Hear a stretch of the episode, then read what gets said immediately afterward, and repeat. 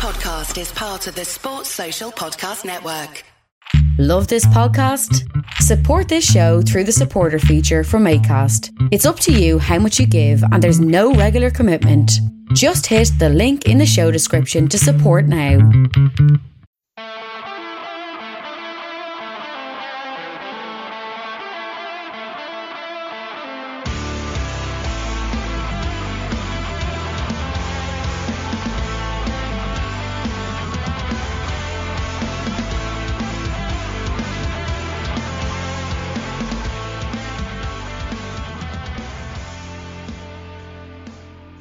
Good, boys and girls? Two Footed Podcast on Wednesday, the 17th of August, brought to you by EPLindex.com and our presenting sponsor, Liberty Shield.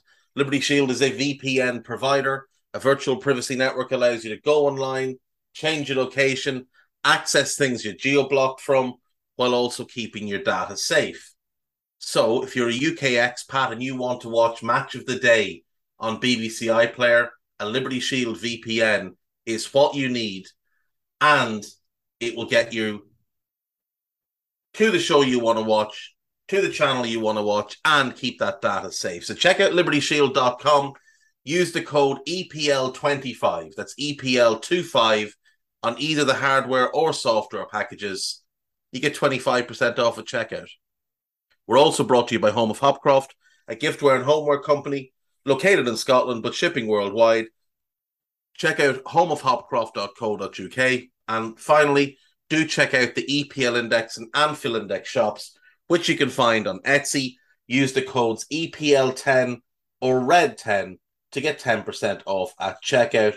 I do also, of course, want to remind you to what to listen to the other podcasts from EPL Index, a tad predictable, hosted by Tadiwa, podcast being report recorded today to be out tonight or tomorrow with Riley Finch, looking ahead at match week three.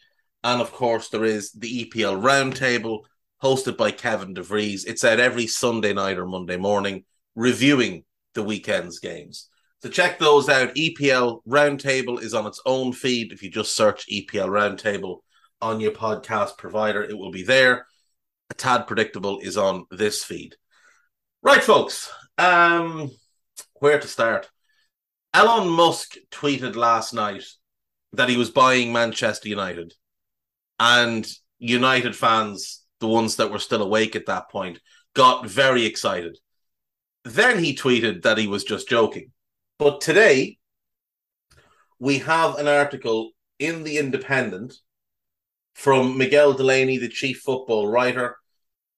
Man United buyers circle amid growing optimism the Glazers could finally sell a series of industry sources insist the biggest takeover in global sports history is a strong possibility within the next year to 24 months. At least three consortiums are cir- circling Manchester United with a view to a formal bid in the belief the Glazers would sell the club for 6 billion. The Independent has been told that a number of meetings between high net worth individuals and brokers have taken place since last May due to a growing feeling in the industry that the deal of the century could be on. Look, it remains to be seen if there's any truth to that. Now, Todd Boehly and more specifically Clearlake Capital paid 5.24 billion for Chelsea. That included about 2 billion of that which was to go towards the stadium and maintenance of the club. I would have to believe that Manchester United, which is a significantly bigger club than Chelsea, a significantly bigger global brand than Chelsea, would cost substantially more than Chelsea did. United could also do with massive stadium upgrades, but the Glazers won't care about that and won't include that in any sort of contract of sale. So, what would be the right price? If Chelsea's actual price for the sale of the club was about 3.25 billion, is 6 billion a fair price? It probably is. Will the Glazers sell? I have doubts. I really do have doubts. Now, one of the people mentioned here is Sir Jim Ratcliffe, who is Britain's richest man, owner of Nice. And he was one of the people who tried to get involved in the bidding for Chelsea. Now, whether or not he would have interest in buying Manchester United, I don't know. What we do know is that the Glazers have been bad owners. That the Glazers, in the manner in which they bought the club, loaded debt onto the club, debt which remains to this day 16 years later, 15 years later, and cost the club a significant amount to maintain year on year. We know that there's been no significant investment in the stadium or in the training ground or at the academy. We know that Manchester United standards have fallen off. We know that Manchester United have been poorly run from the top down from the day that David Gill left. You see, when the Glazers bought the club, they inherited Ferguson, they inherited Gill and those two men were exceptional at their jobs and were able to maintain a very high standard, even though at that time there was still United fans who were against the Glazers, even when they were winning titles. So not all of the protests and complaints about them is reactionary to the last decade of failure this began while Ferguson was still there winning league titles. It is worth noting that Alex Ferguson repeatedly called them great owners, has maintained a very close relationship with them, remains a public defender of the Glazers, and is in part to blame for the state of Manchester United. For all the good that he did as a manager, he left behind a complete power vacuum because he refused to allow normal structures to be put in place for fear of giving up any power at the club. And he has interfered in the decision making processes at Manchester United since retirement. Now, that's not all his fault, obviously. They have allowed him to do that, they have enabled him to do that. They allowed him to pick his successor. He picked David Moyes. That was a bad decision. David Moyes is a good manager, but not at Manchester United. David Moyes is the type of guy you want if you're West Ham or if you're Everton, if you're Aston Villa. David Moyes would be a good appointment. Leicester, David Moyes would be a good appointment. He's not a top six, a big six manager, but he'd be very, very good for basically everybody below that. Now, I know people will say, well, he failed at Real Sociedad and he failed at Sunderland, and those things are absolutely true. But that was clearly the trauma of what went on at Manchester United. That man signed a six year contract and was sacked after eight months. Now, fortunately for him, Ferguson did him a solid and he got his contract guaranteed. So they paid him his six years of salary. They were paying him up until 2019. They were also paying Van Gaal and Mourinho for years after they left because they're probably still paying Mourinho because managers are clever. And when you walk into a situation that you know is not ideal, you protect yourselves. When Chelsea hired Andre Villas-Boas away from Porto, and paid 13 million pounds to do so, Villas-Boas spoke to one person he knew would tell him honestly what he should do, and that person was Jose Mourinho. And Mourinho said, no matter what you do, make sure your contract is guaranteed. Now, many managerial contracts, let's say you sign a five year deal, and let's say you get sacked after 18 months the club will continue to pay you up until you take another job.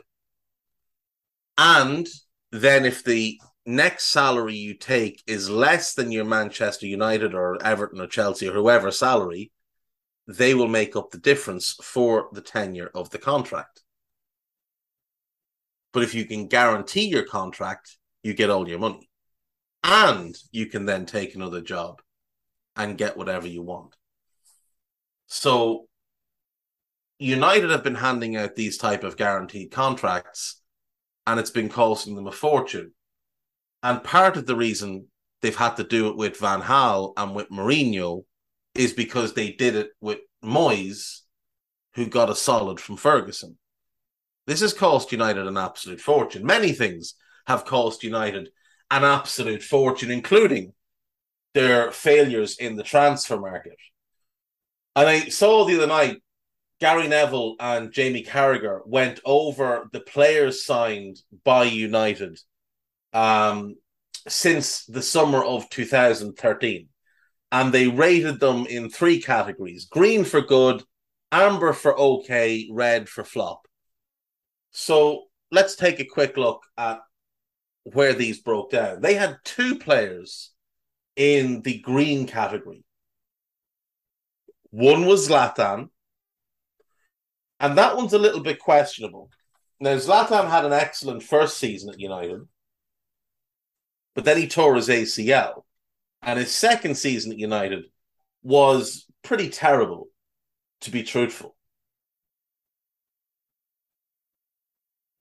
He played seven games all year, scored one goal, missed most of the season, obviously, because of the injury. But that first season, 28 goals in 46 games. And he was really, really good for them and played an important role in their success. They won the Europa League and the League Cup that year. So I can see that as a success. I can. Bruno was unbelievable for 18 months, but has struggled for the last 12. The arrival of Cristiano Ronaldo has hampered Bruno massively.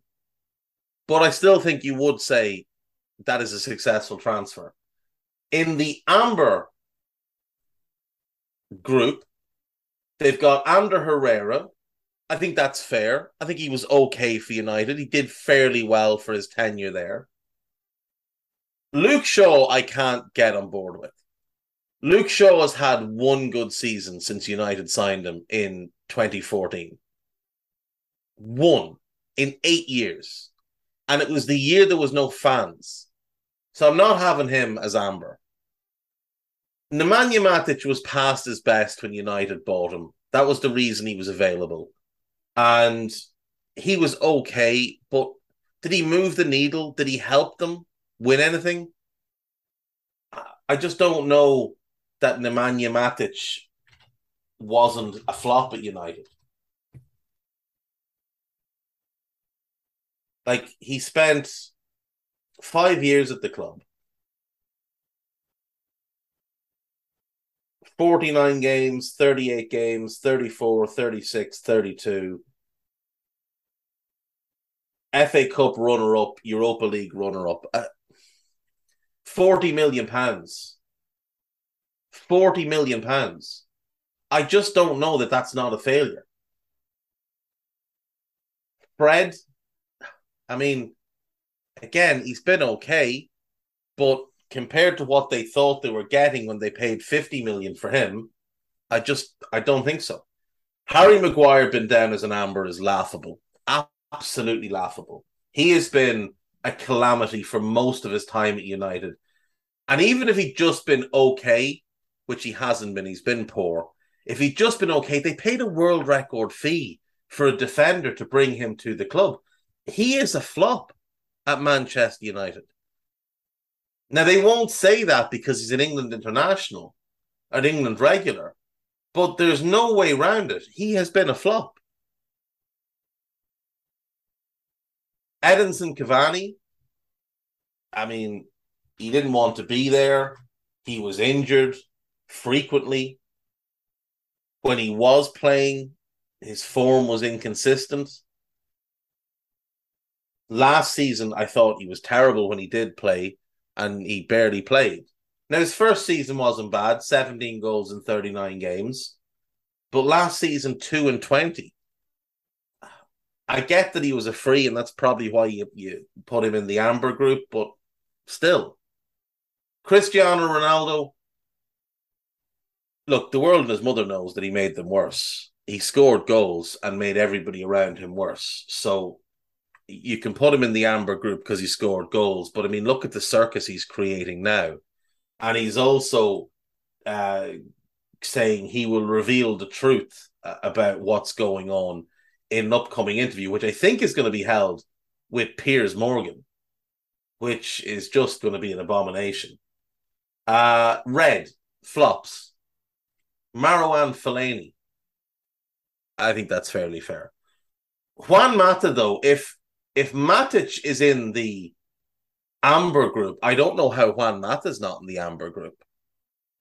Juan Mata was very good for United for a couple of years and helped them win some things. I think Juan Mata had a better time at United than Matic. Rojo was a flop. He was a bad buy. He was never good enough to play for a club like United. Uh, Angel Di Maria, he was there one season and they used him as a wing back. But yeah, they lost money on him in a year and he forced his way out. So yeah, fair enough. And Daley Blind, Daley Blind was just badly used, but he was actually pretty decent when he was there. So I don't know that he's a flop. Memphis, yeah, fair enough. Schweinsteiger, definitely. Darmian, definitely. Schneiderlin, definitely. Anthony Martial, now he's had two good seasons at United since joining. So how is he a flop and Luke Shaw is not? Now I think they're both flops, but I don't know how you could say Shaw has been better for United than Martial. Eric Bailly, he's been good when he's fit. He just can't stay fit. Uh it just didn't work. Pogba, the biggest flop of all. I don't know that Lindelof can be marked. How is Lindelof in red if if Maguire's an amber? Lindelof has been better than Maguire. Lukaku flop, Sanchez flop, Dalot flop, Dan James. I mean, fair enough. He wasn't good enough. He was never good enough. But didn't they over double their money? So for me, that makes it an amber. Wan Bissaka, yes. Donny van de Beek, yes. Alex Telles, yes. Amad Diallo, I mean, how on earth are you judging him as a flop when the poor kid hasn't had an opportunity? He's played eight, sorry, nine games for United. Didn't play for them at all last season. Oh, he did, sorry, one game last season. One, one appearance. I don't know how you can suggest that he's a flop. That kid is immensely gifted. Immensely gifted. And I don't really know why United continue to look at the likes of Antony when they have a player in house who's, in my opinion, equally as talented and they paid an enormous amount of money for him. Why wouldn't you give him an opportunity? I mean, I'm looking at this United squad and I'm wondering what sort of logic is there behind the players that have been linked with. Because for me, it's very clear that United need tearing down. We'll come back to it, but it's very clear they need tearing down and rebuilding. Uh, and then the next two are Sancho and Varane. Again, I'm not getting how they're flops and Maguire isn't. I, I just don't get it. They had one season there. Were they great? No. Varane was better than Maguire, though. Sancho had a rough year, but he was set up to fail by what was put round it. So if we look at this United squad right now, if we take a long look at this squad right now, you can see what United need to do. United need to play 4-2-3-1. Okay? That's what they that's what Ten Hag wants to play, it's what they need to play. And they need to commit to giving players a chance and seeing if they're good enough. Let's not decide that they're not good enough without actually seeing what they're capable of. Now, what we do know is that United need a new goalkeeper because Onana at Ajax who was key to how Ten Hag's team played, was excellent with his feet. De Gea is not comfortable with his feet. He's not comfortable outside his six yard box. He has a very specific skill set that is outdated in the modern game. He can have success at certain clubs, but not under a manager like this. So United need a new goalkeeper. Now, I haven't seen enough of Malacia, but we're going to stick him in at left back and give the lad a chance. Let's see what you're actually capable of. This is your position for 12 months. Let's see what you can do. He's 23 today. So let's see what he can do. At centre back, there's a very clear need. They need to bring in somebody to partner Rafa Varane. The best option they currently have is Victor Lindelof, but he's got injury issues as well. So you look to bring someone in to partner Varane. They also need an attack minded right back. Someone that can get forward, provide quality, interplay with the wingers, push back the opposition, someone with pace, someone comfortable playing in a front footed, attack minded team. So we need three players. In midfield, the best thing you can do right now is play Lisandro Martinez as your holding midfielder because he can't play at centre back in the Premier League. And you'd want to see what Malacia can offer on the left. So let's play him as a holding midfielder. But he needs a partner. We know that Fred is not quite good enough to start, but he's okay. You could go Fred and Martinez and just have them graft and win the ball back and transition it wide and forward.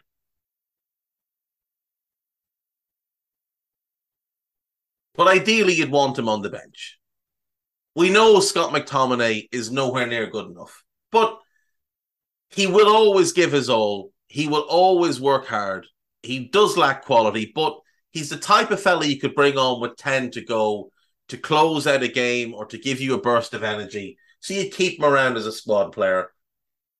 We don't know what James Garner is. I don't think he's Premier League level, but wouldn't it be worth giving him a chance before you just sell him?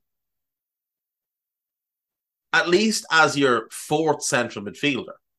Now, me, I'd be looking to bring in someone to play next to Martinez. I'd be looking to find someone who's dynamic, who can go touchline to touchline and box to box and be a destroyer, be disruptive to what the opposition are trying to do. Martinez has good positional sense, reads the game well, and is a good passer of the ball. So have him as the sitter and have a partner for him who goes and just gets the ball back.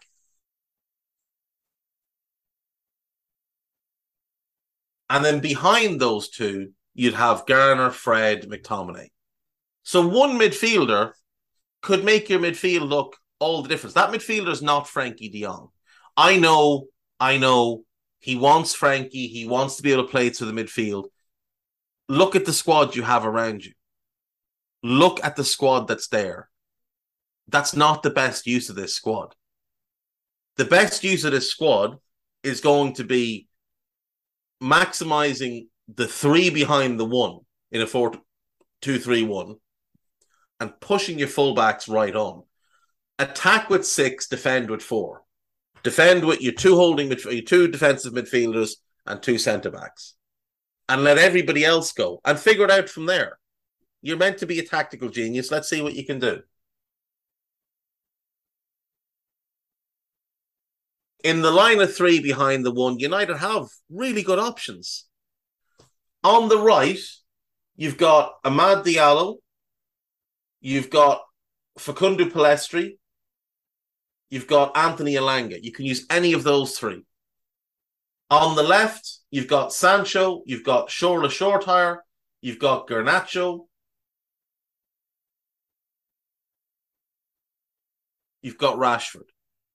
Up front, you've got Martial, you've got Rashford. Cristiano needs to go. Now, again, you'd like a striker, but if you're not going to get one in, if you've got so many other needs, maybe just leave that for now and focus on getting the rest right. De Gea they need to move on from. Lindelof can be a backup centre back. Bailly can be a backup centre back. Phil Jones, maybe you keep him for quota purposes, but other than that, there's no real reason to have him. Harry Maguire, I think they have to move on. Martinez move into midfield. Cristiano, uh, just get rid of him. Just find a home from wherever it is that'll take him. Bruno's your starting 10. You've got Eriksen, you've got Donny, you've got Garnacho can play there. You've got loads of options. I also missed Hannibal Mejbri, but we'll get to him in a sec. Martial, make him your nine. Rashford, make him your backward nine. There is the Greenwood thing that hangs over them. Who knows what happens with him? Make Malacia your starting left back. Eriksen's the backup to Bruno.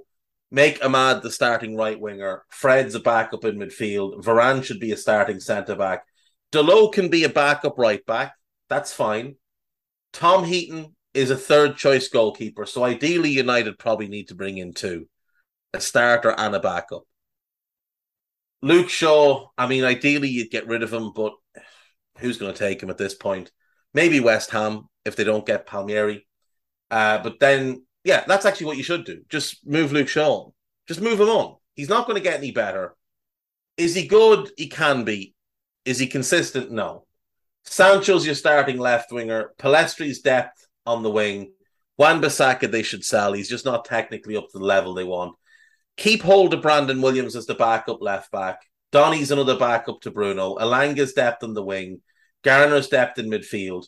Tuanzebe's depth at centre back. McTominay's depth in midfield. Uh, and Mengi, I don't think I've seen much of him, but just you might as well keep him. He's homegrown. He'll care. So keep him as depth at centre back.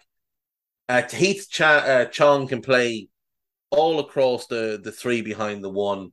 You might as well keep him. He's homegrown. Let's see if he can do any bit for you. Mejbri, you definitely keep. He's an option in midfield. Shoretire an option wide and Garnacho's an option in the three behind the one.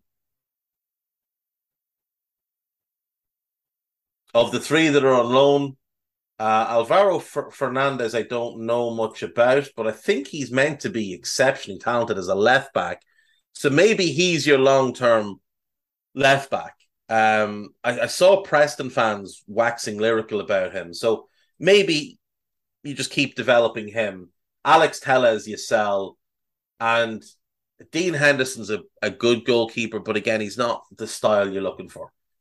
So you sell him next summer, you sell De Gea, you sell Maguire, you sell Shaw, you get rid of Cristiano. And you know what? The rest of it's not terrible. Oh, Wan you get rid of. But if you add a starting goalkeeper who can play with his who can play the ball out from the back you know, there's got to be somebody they can find who's comfortable in that role.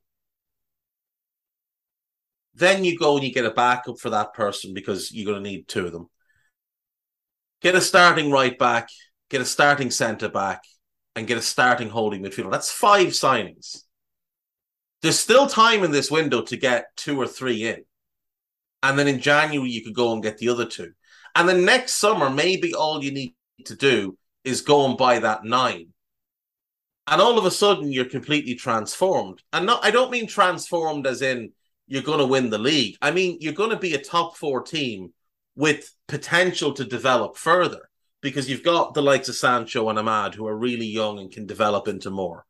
You've got all these young players from your academy like Shoretire, Garnacho, Mejbri, Mengi, Chong, Williams, Pellistri, who they bought, but he's he, they bought him through the academy. Maybe these players develop into something, but let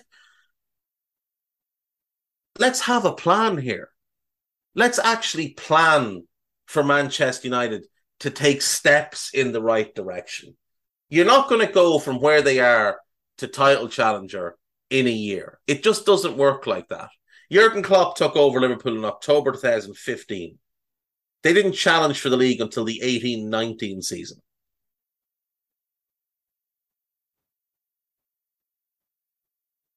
This is fourth season. third full season, his fourth season. So let's say you take a four year approach to this. Four years, we're going to be challenging for the title. Year one, we clear out De Gea and Maguire, these overpaid, underperforming, awful fits. By selling Maguire, it also opens up the captaincy again. Now, I don't look at that United squad and see a single real leader, but maybe one emerges. Maybe one emerges. And if not, make that part of what you look for when you buy players leaders, players that can come in and actually make a difference. And look, if Martinez doesn't work in midfield, sell him. If Amad doesn't work on the wing, sell him. You've got four years. Make a long term plan, make a long term commitment. But United won't do any of this. They won't do any of this at all. They'll look at that squad and they'll add players that are badly fitting to the players they have. They might buy players like Frenkie towards an idea of what they think they want to be. But what they want to be doesn't suit this group of players. And this isn't an awful group of players. It really isn't. Lindelof is decent. Bailly is decent. Martinez is good. Bruno's excellent. Martial is good. Can be very good. Same goes for Rashford. Malacia, don't know yet. Eriksen, very good. Amad, don't know yet. Fred is decent. Varane is very good. He's not great anymore, but he's still very good. Dalot is decent. Sancho's very good. Pellistri, very talented. Brandon Williams is good. Donny van de Beek is good. Elanga is good. Garner is at least decent. Tuanzebe is decent. McTominay is well, he's a grafter. Mengi, I don't know. Chong, I don't know. Mejbri, I know he cares. I know he cares. I know that every time he steps foot on the p- on the pitch for United, he is going to give every little bit that he has. Shoretire, by all accounts, is immensely talented. And Garnacho, from the bits I've seen, really does look a talent. Really, really does look a talent. So back those players, start forming your team or your squad from those players, add five signings. Now you're not going to get rid of De Gea this window, so just go and get your starter. Make him the backup. Let him leave next summer eat his contract if you have to. Like, this is the thing. United have players there like De Gea, who is 31. He'll be 32 in November. He's earning about 350 grand a week. And as I said, he is a good goalkeeper. He's just a horrible fit. He's actually out of contract next summer. Now, do United have the option to extend? They do. Do not extend that contract. Let him leave. Wave goodbye to him. Just eat the error of giving him his last contract and holding him on, holding on to him this long.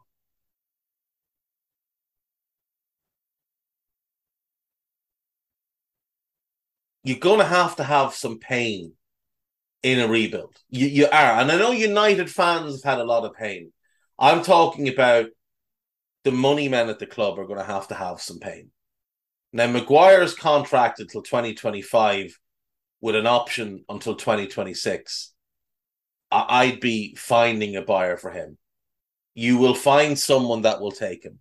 You might only get 25, 30 million, but somebody will take him. Brendan Rodgers would take him. Everton would take him. If you have to make up the difference in his contract, fine. Get him off your books. He's not good enough. He's never going to be good enough. He's only going to decline from here.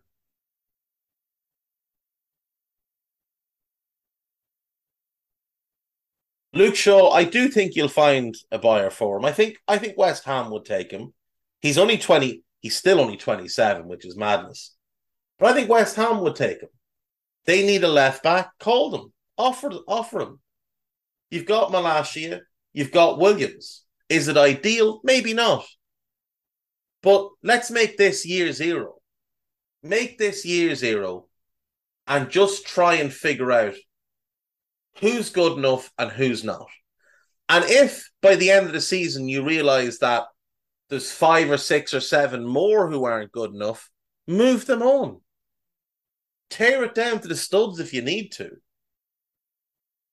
But go and get a goalkeeper now and go and get a right a, a centre back now. And if you have to overpay a bit, overpay a bit. But find defenders that can play in a high line. Find a goalkeeper that wants to play as a sweeper. Find a midfielder that can get you the ball back. Get those things. Get that right back who will bomb forward and provide something down that flank and interplay with the left with the, the right winger who could be Amad, could be Garnacho, could be Shoretire, could be Sancho played that side, whatever. But get fullbacks who suit the wingers you have. Don't leave them stuck out on an island. They're always going to have a really strong academy United. Always. And there's, by all accounts, some very talented players in their academy. Uh, Ethan Galbraith, the Northern Irish player, I've seen bits of him. He does look a very promising youngster. He I think he might be 21 now, though. Ethan Laird is another one. He's 21. He's had a bunch of loans. He's gone to QPR now. Uh, look, you're better off having him as a backup right back who will care than someone who might be 10% better but is only there for the paycheck. Start using this academy again. It was one of the things that Ferguson did. Like Darren Fletcher, for example, was never a great player, never a great player, but he cared more. So he was able to overcome his limitations and his technical deficiencies and the fact that he regularly played against players who were significantly better than him because he cared more because he'd been at United since he was 11 he cared about the club. He cared about Ferguson, about Ferguson's trust in him. And these other youngsters, they can do that as well. Just give them an opportunity. Take a hard line with them, though. But United are so badly run that God knows what they're going to do. I mean, the latest names linked uh, Casemiro. Now, Casemiro's one of the best holding midfielders ever. Genuinely. He's a fantastic player, but he's 30. And if he joins you, he's joining for one reason and one reason only. He is joining for one last payday. And if Real Madrid are willing to let him go, they're doing so for one reason and one reason only. They think he's washed. Real don't let players go in their prime. They let them go when they think they're about to fall off. That's how you got Varane, by the way. That's why they let Ramos go. It's why they let Cristiano go. And you know what? They were right about all of them. And they'll be right about Casemiro as well. He's about as bad an idea as I can think of. That's a worse idea than Rabiot because Rabiot at least would have been cheaper in terms of the fee and he's younger. Casemiro's 30. He's going to cost, you'd imagine, I mean, 40, 45, 50. And he's going to want 400 grand a week. I know Rabiot was asking for silly money, and that's why that fell apart. But still, Rabiot's four, three or four years younger. Not not nearly as good, but a lot cheaper and a lot easier to get rid of when the time comes. Casemiro's contract is till 2025. Real are going to look for big money on this. He only signed an extension this time last year. And his agents will nail you to the wall as well. So just swerve that. Another name linked is Pedro Neto. Neto would be a great signing. Play him on the right, Sancho on the left. Except again, who are the fullbacks that are going to support these wingers? And then what do I do with Amad Diallo? I spoke to uh, Tim Nash, who covers uh, Wolves, and he doesn't think there's any truth to it at all. He says he'd be very surprised if Neto was available, which you'd hope is the truth. You'd hope Wolves will keep him. But I, I just, I look at United and I'm baffled. I'm baffled. And I'm baffled at how badly run they are. Which brings me on to my next thing. How are they so badly run with their budget and their money? And yet you look at Brentford and Brighton and how well run they are and how well they plan things out. So when Dean Smith left Brentford in the 18 19 season to go and take the Aston Villa job, people thought that was a huge, huge blow for Brentford because Smith had been there, I think, two and a half, three years, and he'd done quite well keeping them sort of solid in mid table. And at that point, that seemed a little bit like Brentford were punching above their weight because they are a smaller club. I mean, their highest home attendance in that 2000, uh, 2018 19 season at the old Griffin Park the highest home attendance was 12,000 because that's what the stadium held. They're a, they were a small club in the championship. And you look at what they've done over the last couple of years, and it's really, really impressive. It really is impressive what they've been able to do, who they've been able to bring in, and how carefully they've built their team. So you look at 1920, Frank's first season. He takes over a team that's always been mid table in the championship while they've been in the championship. His first full season, they finished third. They get to the playoff final and they lose in the playoff final. They bring in Christian Nørgaard.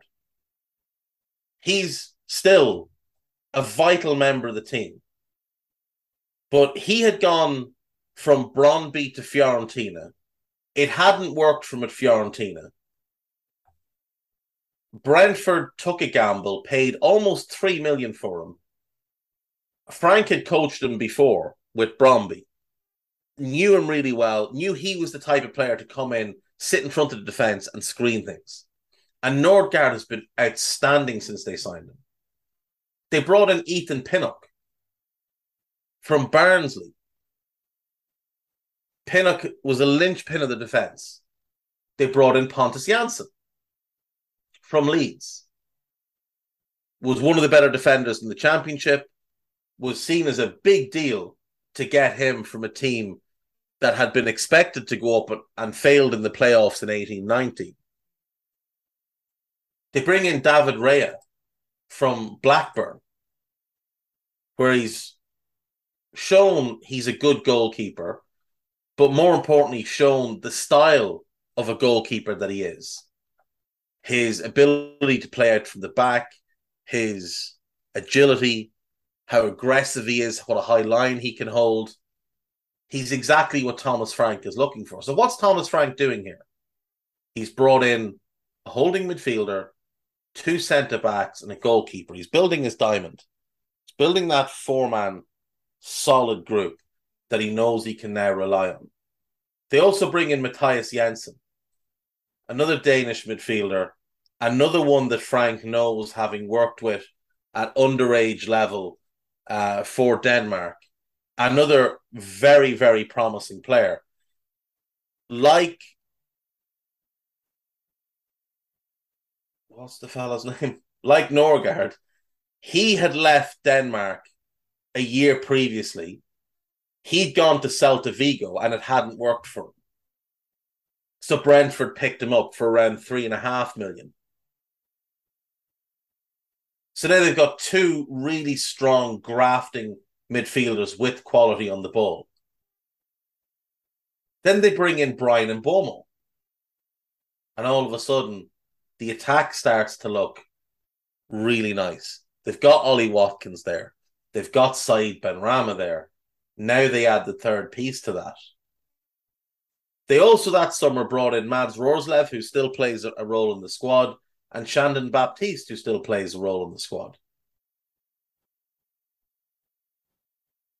But very careful recruitment, adding to the group of players that had been there the previous year, which included Rico Henry. So they knew they had a good left back. They didn't need to mess about with that. They just went and bought the centre backs they needed. They had Josh Dasilva in midfield as one who they knew was going to be really promising, but they lacked toughness and ball winning ability in midfield. So they went and they got that. In attack, they had Watkins, they had Benrahma, they had Canos. They bring in Mbeumo and he kind of completes the set for them. Now, they don't do this just from hopes and dreams. They don't do this without planning things properly. They know what they need, they know what they want to do, and they know how they have to fund it. And the way they fund it is they sell Ezri Konsa to Villa and Neal Maupay to Brighton those two players going, they cover the cost of basically everything. They finish third, miss out in the playoffs. Following summer, they knew they were going to lose a couple of players, so they lose Benrahma and they lose Watkins. Two big losses for them, two very important players who made a big difference. Uh, Benrahma goes on loan, and then it's an option, an obligation to buy, and it's picked up in the January. Watkins leaves in the summer. So how do you replace all those goals walking out the door? Well, they go and they buy Ivan Toney, But whereas they sold Watkins for 28 million, they buy Ivan Toney for 5 million. They bring in Charlie Goode, bit of depth at centre back. They bring in Vitaly Janelt to complete the midfield. So they had Jensen, they had Nørgaard, they needed a third one. They brought in Vitaly Janelt. They got him on a song. I think he cost them about three million. He's absolutely outstanding. Sorry, I'm wrong. 600 grand they bring him in for. The kid was schooled with Red Bull, went to Bochum, looked really good for Bochum, could play everywhere. And I do mean everywhere. He played in midfield, he played at centre back, he played up front, he played on the wing. He even stood in for the goalkeeper when the goalkeeper got sent off in the game. But he was 22. He fit exactly the profile they were looking for. Someone with an added bit of quality in the ball who still fit into the ethos of been really hardworking, of been tactically switched on, of having good game management skills At this point, he's moved to a back three as well, just to start making things a little bit different. He's changing things up. He can go four three three. He can go three four three. He can go five three two. Frank knows he can change the shape and still keep the principles of what he wants in the team.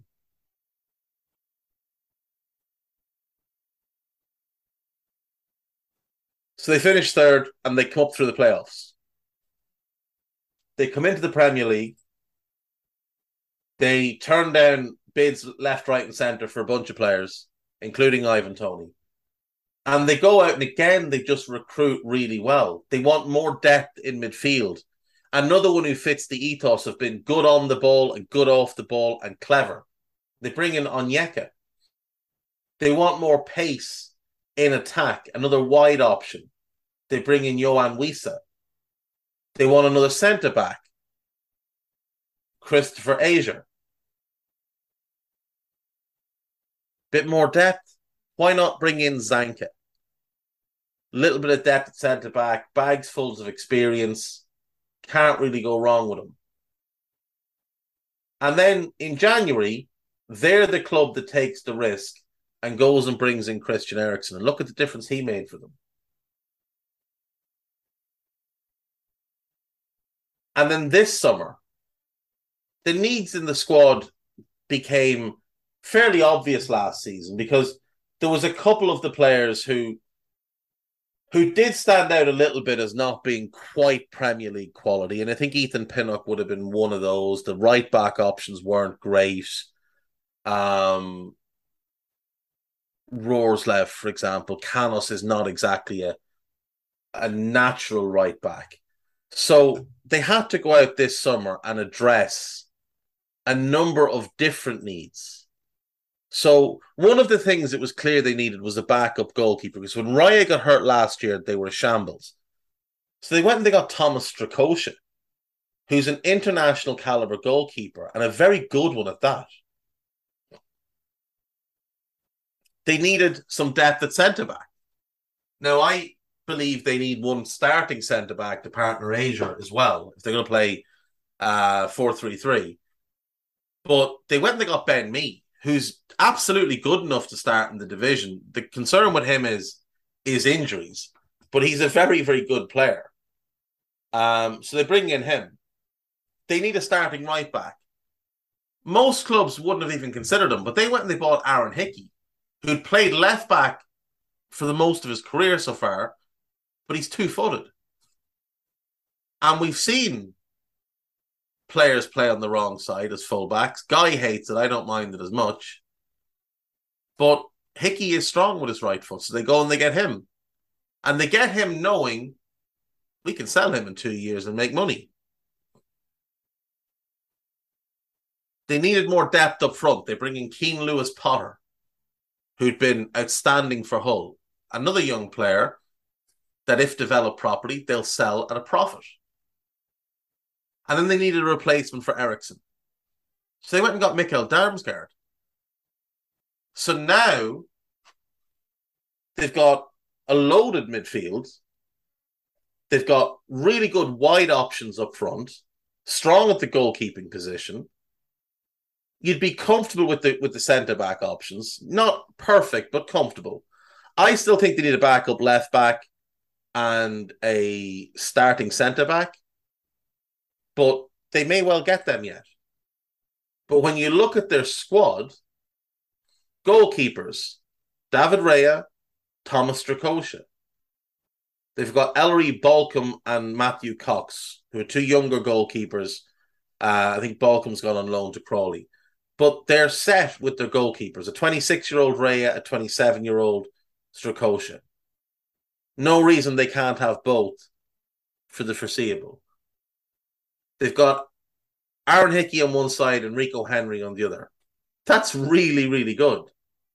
Now, I don't know much about Finn Stevens, um, but he's a Wales in the 21 international who they have there, who plays right back, so he can be a backup to Hickey. Roerslev is a right back. And perhaps the plan is if Henry has any issues, Hickey will switch across, and one of them will come in as the um, the right back. At centre back, they've got Charlie Goode, who's not quite Premier League quality. Pinnock, who again I think is a little bit of the championship level player, but strong backup to have. Ben Mee, Pontus Jansson, Kristoffer Ajer, and an interesting one is Mads Bech Sorensen, who's a pretty good player, but has really struggled for consistency. But he is young. He's only 23, so still plenty of time to develop. So they do have depth there. It's just I'd like to see another Ajer level starter come in to play next to him and complete that defense. Midfield, I think they've got a great group. A really, really great group. Nørgaard and Onyeka as sort of number six options. And then as their eights, they've got Jensen, they've got Janelt, they've got Baptiste, they've got Damsgaard, they've got Mads Bidstrup. Shandon Baptiste. Did I say him? I might have said him already. Um, and they've got Ghoddos, and Josh Dasilva who can also play as eights. Josh Dasilva can play in the front three, as can obviously Mbeumo, Lewis Potter, and Wissa. They can play the wide roles. My question is, what happens if Ivan Toney gets hurt? That's the the big doubt I have. Now they do have the um the Turkish forward, Devirzgla, Devirzoglu, like I, something like that. I don't know how good he is. Is the truth of it. I, I, I genuinely have no clue how good he is. Um, he was on loan at Galatasaray last season, played 33 games, but he scored five goals. So that would be a bit of a concern to me is what happens if Toney gets hurt. That's probably the third thing they do need. Starting centre back, back up to Toney and a backup left back. But if you're only going to do one, if you're only going to do one, then getting a backup to Toney is probably the most important one. They have loaned out a few players for the season ahead. They've released a few players who just weren't making the grade there. Um, the sale of Marcus Forss, I think, might be the only thing I question from their summer so far. Just because if you're not going to buy a striker, at least having him, whether he's good enough or not, he can do some similar things to Toney and give you a bit of presence up front. But they've done all this while building a new stadium and establishing themselves in the in the Premier League, getting promoted, and last season excelling. So, I I want to see what they can do. I want to see what they can do this year. I just think they're so well run.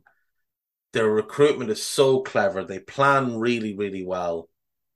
They use their resources brilliantly. Whereas United, as we went through, flittered money away left and right. These used their money really well. And I think Brighton do the same. You know, you look at since, say, Graham Potter took over at the start of the um the 1920 season. And you just look at the recruitment, and I think it's been very, very clever. They brought in Trossard, Webster, and Maupay in his first season. Then in the January, they went and they got Aaron Mooy and Tariq Lamptey. Now, four of them are still there. I know Maupay's looking like he's on his way out the door, but the rest are, are still there. Um, Lamptey's a key player, Webster's a key player, and Trossard is a key player. That was really good recruitment, all without really having to sell anyone that you were going to miss too much. I mean, they sold Knockaert, they sold Markus Suttner, Anders Dreyer. I wouldn't. I, I think they might like to have him back. He's decent. They give up on him a little bit too early. 2021 after Potter is uh, changing the entire style of play, changing how they work, changing their approach. They don't have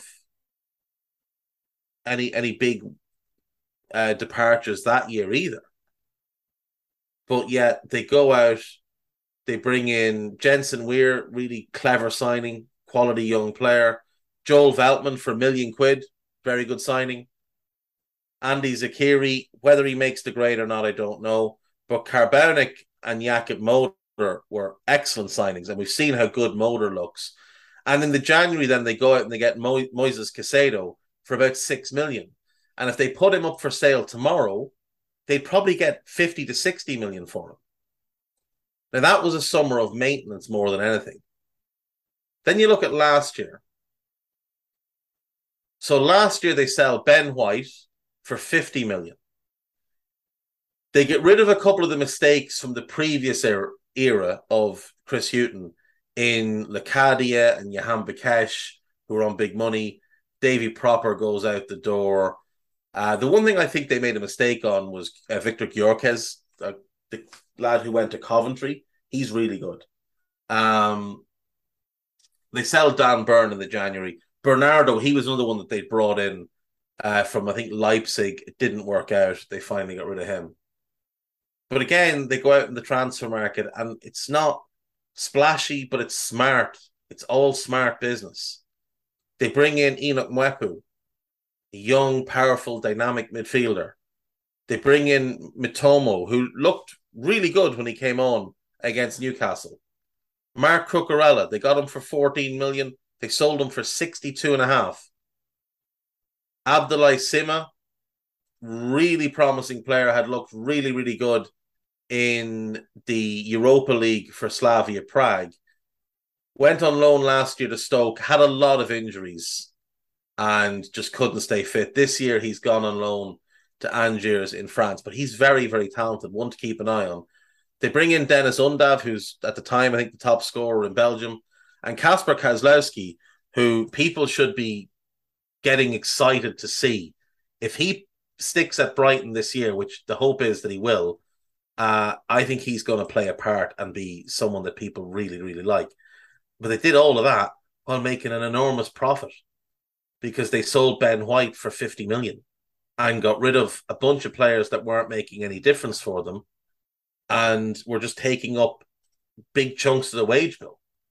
And then this year, they sold Bissouma. Now they lost, they didn't lose money. They made money on Bissouma. Uh, I think they paid 14 million for him and they got the better part of 30. They would have got more only he only had one year left on his contract. But Bissouma is obviously a quality player that they developed in house. Um, they sold Leo Ostigard. I think that's a mistake personally, but look, they'll they'll be happy with what they did there. They made a significant amount of money. Uh, they got him for nothing, and I think they sold him for fourteen million. So they'll be fairly happy. And then obviously the big sale I've mentioned is Cucurella, but they get Levi Colwill in on loan. They get Enciso in on loan, another young player that they're very high on, nine and a half million from a Paraguayan team. They'd want to be high on him. They bring in Adingra, who's again meant to be very talented. He's gone on loan for the year. And then to replace Cucurella, they bring in Pervis Estupiñán from Villarreal, who's very, very good. He Watford bought him five, six years ago, couldn't get a work permit for him. He had a couple of really good loans. He was on loan at Almeria, did fairly well. Was on loan at Mallorca, did really well. Now they were in the Segunda division. Then he went to Osasuna and he was excellent. And Watford really should have kept him. But Villarreal were happy to pay 15 million. And Watford just couldn't turn that money down for a player they'd bought for about a million and a half. He had a difficult enough time with Villarreal because uh, Unai Emery plays defensive football and it didn't really suit him all that well. But I still thought he did quite well. I was still fairly impressed with what I saw. And what uh, Brighton have now brought him in. He's perfect as a left wing back. So now you've got him and Lamptey on either flank. That's really strong. I still think they've got holes to fill this summer. Um, I think you've got to get one more in midfield. I think you've got to get your number nine. I think you need a, a backup centre back. And I think you need a starting right wing back. Now, that's counting Levi Colwill as a starting centre back for them this year. But I still think they need four more players.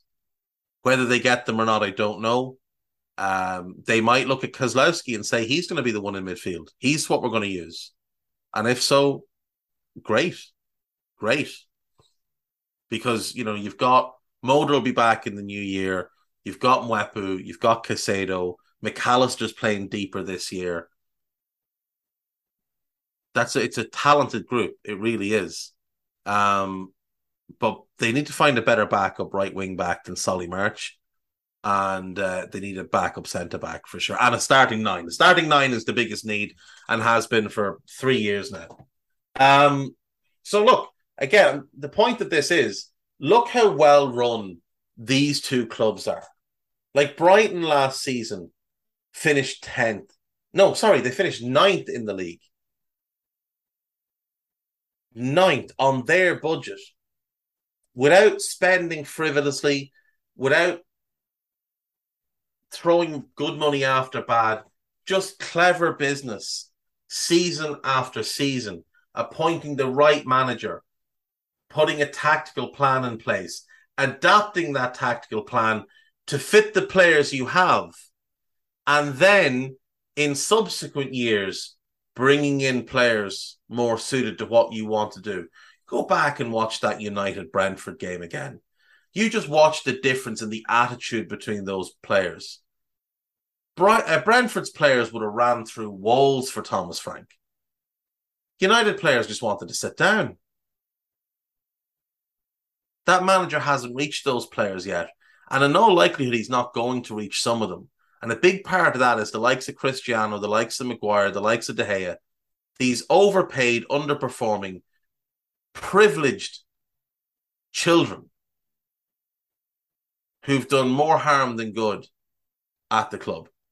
Cristiano's first term accepted. Since he's come back, he's done more harm than good. Maguire's done more harm than good. De Gea was really good for years, but the last few years have been a disaster. And the truth of it is, since the day he got there, he's been looking at moves back to Spain. So, you know, Brighton don't have any of that. Brentford don't have any of that. They have high character individuals. They recruit really well. If you're Manchester United and you want to in- improve your recruitment department, maybe just go and hire the lads from Brighton or the lads from Brentford. Maybe hire the head of recruitment from one of those clubs and get him to put in place similar practices what, to what they do. You're obviously not going to be targeting the same players, although let's be fair, Marc Cucurella for the same money as Malacia this summer is better than any left back United have had since Evra. Adam Webster would start for United. Moises Caicedo would start for United. Enock Mwepu would start for United. Tariq Lamptey would start for United. So those things work. Same thing goes for Brentford. Aaron Hickey would start for United. Rico Henry would start for United. David Raya is the type of goalkeeper they're looking for. You'd probably want someone a little bit better, but he's that type. Uh, Nørgaard would start for United. Ivan Toney would start for United. So there's merits to who they've bought as well as how they buy them. The lesson here is that you don't need to have all the money. It's not how much money you have to spend, it's how you spend it. Look at the way Liverpool have been able to challenge Man City with a fraction of their spend power because they're much smarter because of how they do things. Could they do a bit more? Absolutely, they could. But Liverpool have proven you can compete with City without spending City type of money. Brighton and Brentford have proven you can compete in the Premier League with the Aston Villas and Leeds and Evertons of the world who spend far more money by being smarter than they are. We'll take a break. When we come back, I think we've just got the gossip and we'll be done. So I'll see you in a sec.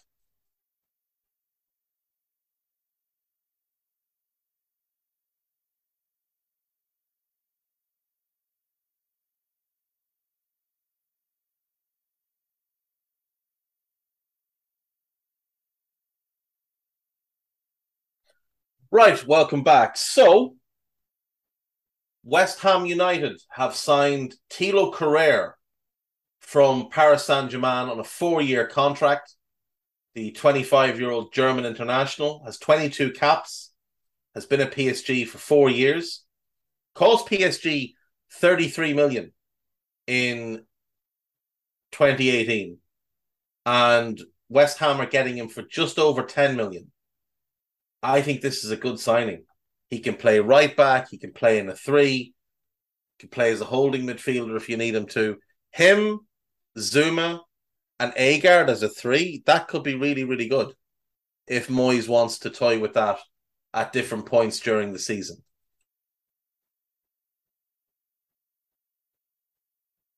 Spurs have signed Destiny Udogie from Udinese for 15 million and loaned him back for the year. Uh, there's potential for three million more in add-ons there. He's a left wing back or a left back, very exciting player, very very talented. Um, five goals and four assists in his first season in Serie A last year, and um, I, I think he's one that they've done very well to get. Now they have a bit of a traffic jam now at left back. I think it's fair to say with Sessegnon, Perisic, Regulon still there, and him.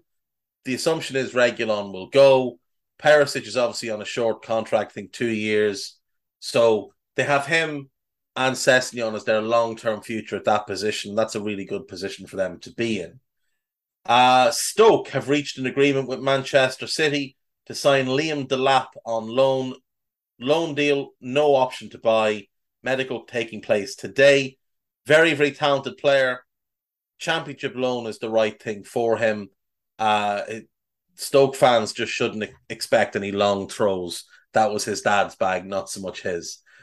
Uh, according to Andy Mitten, Manchester United want Christian Pulisic on loan, and the player is up for the move. I don't know what to make of that. I really don't know what to make of that. That to me stinks of another bad move. I think Pulisic is talented, um, but he is so often injured that it would be very concerning to me to go and make that deal. He's 23, he'll be 24 next month. And when you look at his injury history, it just doesn't make good reading at all. So for a player of his age, he's had 17, 18, muscle problems, calf problems, muscle problems, and he was sick. He had a shin bone bruise and a knock, and he was sick again. That was just one season. 18, 19, muscle problems, torn muscle fiber, muscle problems, torn muscle fiber, torn muscle bundle. One season. 1920, arch pain, groin injury, muscle bruise, tear in the abductor muscle, calf injury. Again, that's one season. 2021, calf strain, hamstring injury, quarantine, muscle injury. That's one season. Three injuries. And then last season, he had an ankle injury that cost him 12 games. He also seems to get sick a lot. One, two, three, four, five, six different times in his career he's missed games through sickness. Um, get him on some vitamins or something. I, that just strikes me as the, the, typical Man United move, where they're desperate and floundering, looking for any help. Um, Crystal Palace are working on a deal to sign Ismaila Sarr, according to David Ornstein. There was some rumors that a bid was rejected, but uh, Ornstein hasn't confirmed that, so we'll have to wait and see. You could see Sarr working in this Palace team. If the plan is to play Wilf as the nine, with Olise on the right and him on the left, and Eze as a 10, that's really exciting. Now, is there enough goals?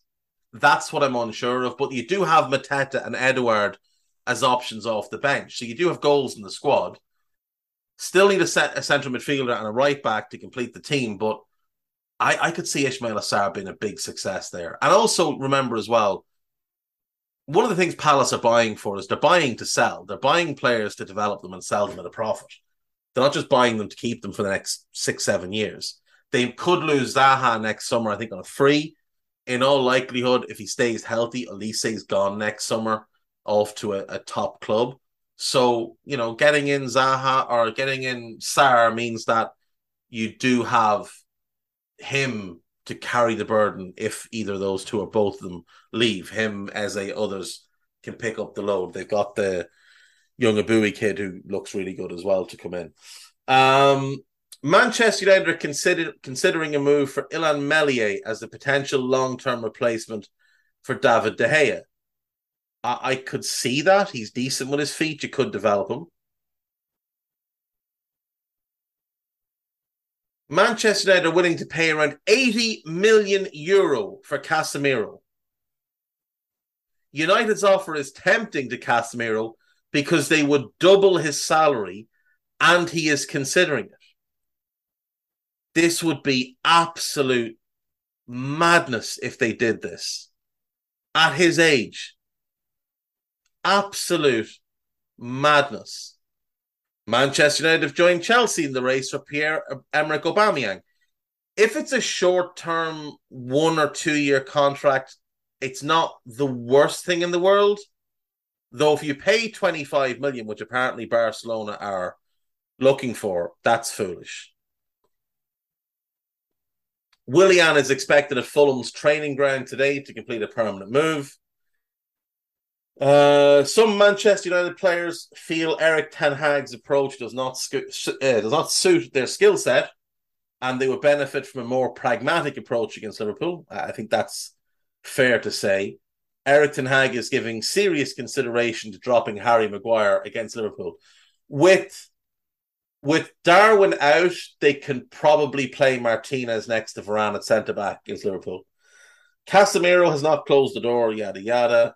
Uh, Tilo Kehrer. Marcelo is considering retirement because the only options he has thus far are from MLS and Qatar. Go and play in MLS. Issa Kabore has completed his move to uh, Marseille on a loan with an option to buy for 20 million. Bernardo Silva wants to stay at Man City and is totally focused on the club. That's good news for Manchester City and bad news for the rest of the league. Um, Marco Asensio is no longer part of Carlo Ancelotti's plan with just one year left in his contract. AC Milan and AS Roma are currently interested. I can't see why Roma would want him. Manchester United have interest in Callum Hudson-Odoi and Hakim Ziyech, in addition to Hudson-Odoi, absolutely. Absolutely. If you can get Hudson-Odoi, do it. You get Hudson-Odoi one wing, Sancho the other, and have Amad as the backup to Hudson-Odoi on the right. Or Sancho on the right, whichever way you want to work it. If you can get Hudson-Odoi, absolutely. Much better signing than Pulisic, much better signing than Hakim Ziyech which just I I get it. He's played under the manager, but no. Uh Tottenham are edging closer to signing Blackburn Rovers 17 year old defender Ashley Phillips. Don't know anything about him, to be honest, but he has been linked to a bunch of other top clubs, including United and Chelsea. Uh, Tanguy, Tanguy Ndombele will have his medical at Napoli tomorrow. Manchester United would like to sign Yann Sommer as their number two to put pressure on David De Gea to perform. I mean, Yann Sommer's a, he's a good goalkeeper, but I mean, he's 33 in December. How's this fixing any of your problems? Seriously.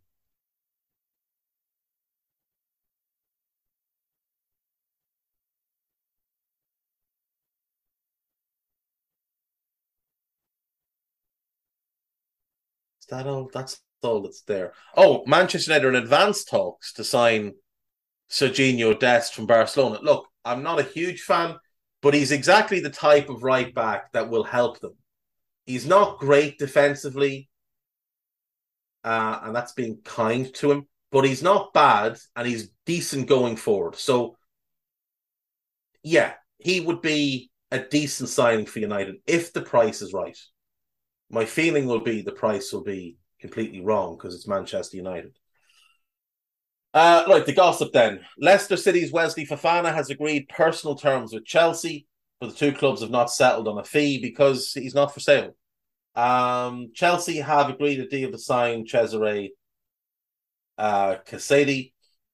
Callum Hudson-Odoi has told Chelsea he wants to leave the club. I think that one's been coming. Chelsea will allow Snodoi to leave the bridge, but only on loan.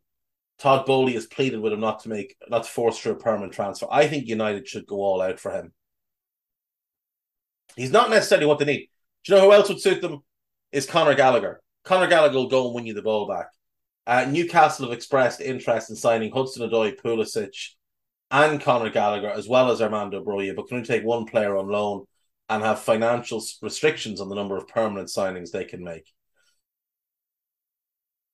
Uh, Athletic be willing to offer Antoine Griezmann or Alvaro Morata in a swap deal for Cristiano. No, they wouldn't. Nonsense.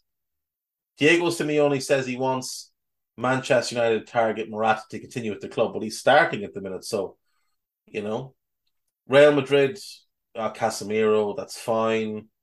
Uh, Barcelona are not interested in Diego, Diogo Dalot. I don't know why they would be. Turkish side Besiktas want to sign Dele Alli on a loan or a permanent move. What a fall from grace.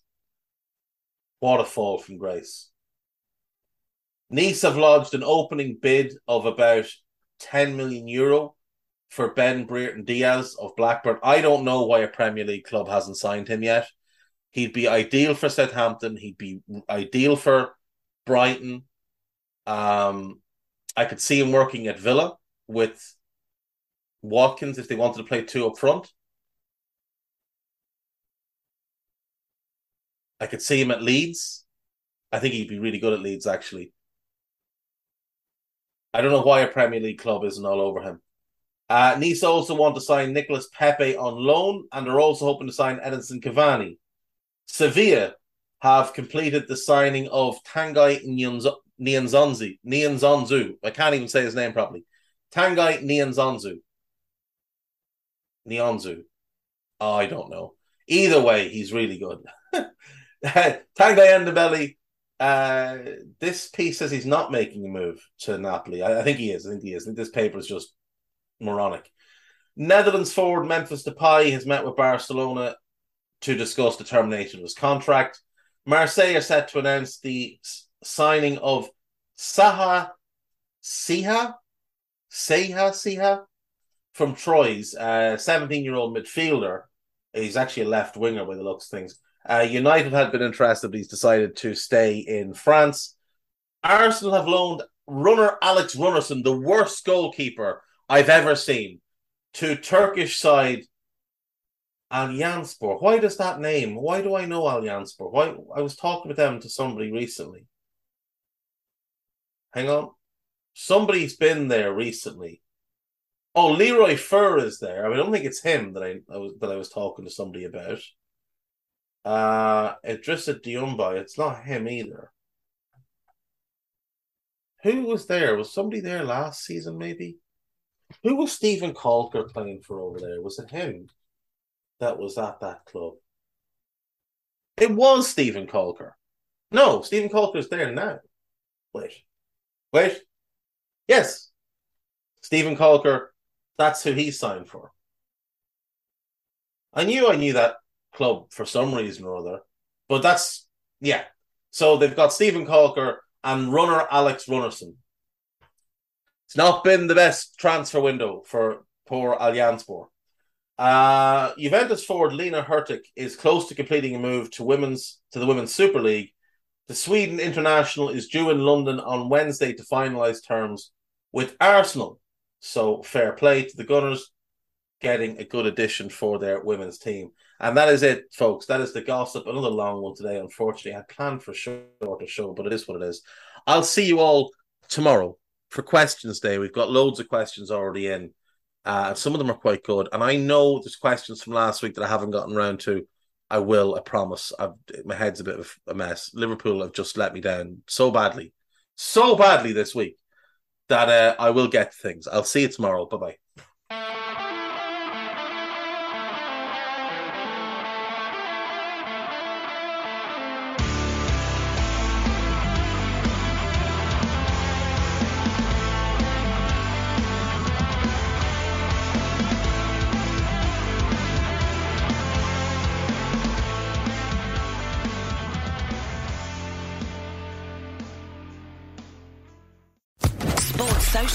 Podcast Network.